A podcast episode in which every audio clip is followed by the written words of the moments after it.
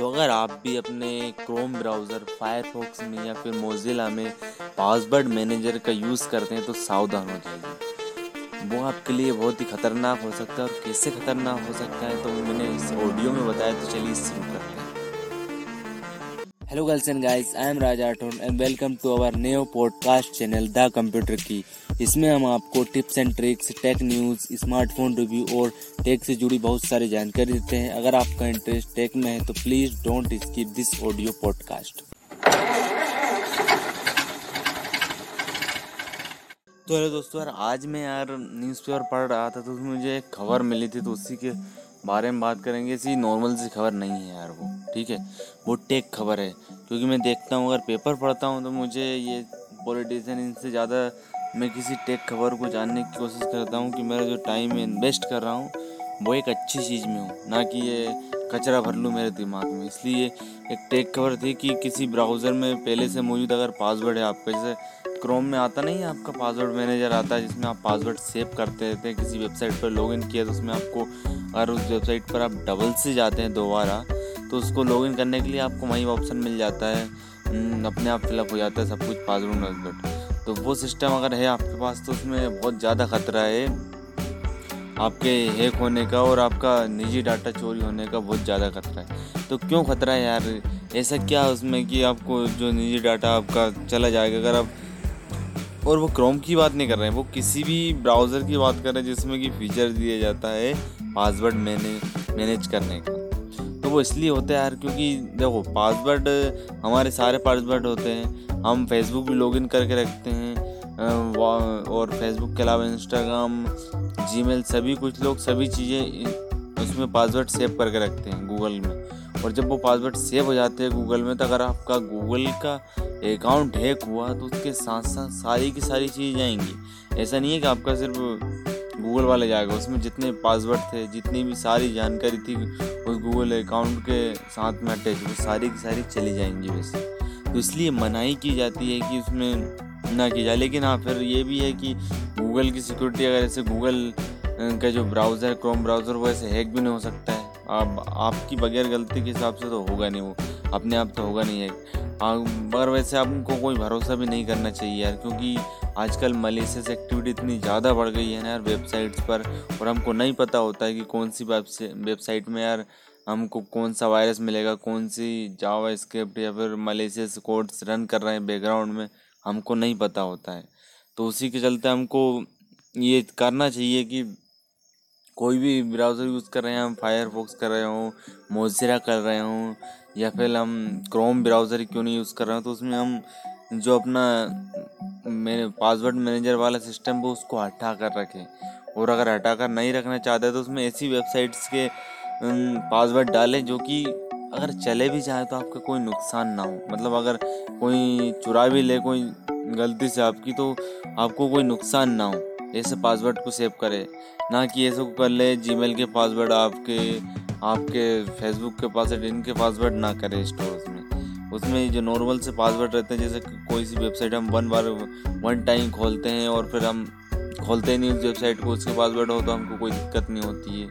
ये दिक्कत तो होगी निजी जानकारी तो जाएगी लेकिन इतनी रिस्की नहीं होगी जितनी कि ऐसे होती है यार क्योंकि ऐसे करेंगे तो ऐसे तो बहुत रिस्की हो जाएगी ना अपने लिए।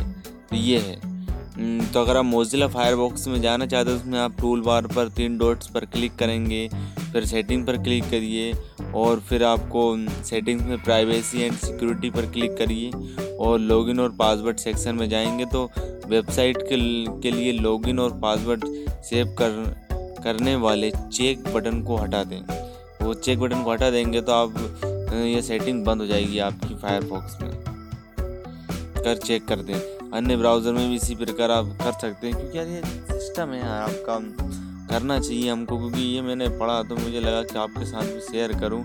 ये अच्छी चीज़ बताई है इन्होंने कि दिक्कत तो हो सकती है इससे, क्योंकि बहुत बड़ी बड़ी दिक्कतें हो सकती है। हमारा जो पासवर्ड मेन मेन कभी कभी हम ट्रांजेक्शन कुछ और कुछ लॉगिन कर लेते हैं और वो गलती से हमारा सेव हो जाता है अपने क्रोम में, और अगर वो हैक हो गया बाई चांस ऐसा होता होगा नहीं, आपके साथ बहुत रेयर है, लेकिन हो गया तो फिर क्या होगा? एक चांस तो है ना आपके पास कि हो गया तो क्या होगा? तो बस यही है कि आप उसको बचाव के लिए आप जो पासवर्ड मैनेजर यूज़ करते हैं उसको हटाइए। अपना पास फ़िज़िकल में अगर आपको जैसे याद नहीं रहता इतनी सारी वेबसाइट्स हो गई हैं आपको याद नहीं रहता तो आप क्या करिएगा कि हम्म, अपने पास लिख लीजिए कागज़ में लिख लीजिए अपने पास या फिर आप किसी ऐप का सहायता ले सकते लेकिन फिर वही ये ऑनलाइन जाएगा तो आपको खतरा है ही। इससे अच्छा तो आप ऑफलाइन लिख के रखिए अपने सब पासवर्ड और उसको संभाल कर रखिए, क्योंकि वो आपके हाथ में है, उसको सिक्योरिटी देना। ये और अगर आप फिर भी अगर मोबाइल में स्टोर करना चाहते हो तो ऐसी एप्लीकेशन में करेगी जो कि ना डाटा लेती हो आपका, ना कुछ लेती हो डिसकनेक्टेड हो इंटरनेट से, उसमें सेव कर सकते हैं। लेकिन उसमें भी एक रहता है कि जब आपका स्मार्टफ़ोन हैक होगा तो वो चाहे वाईफाई वा नेट सॉरी इंटरनेट वाला डाटा हो या फिर आपका ये वाला, फ़ोन वाला हो दोनों के दोनों आपके डाटा जाएँगे तो ये दिक्कत रहती है।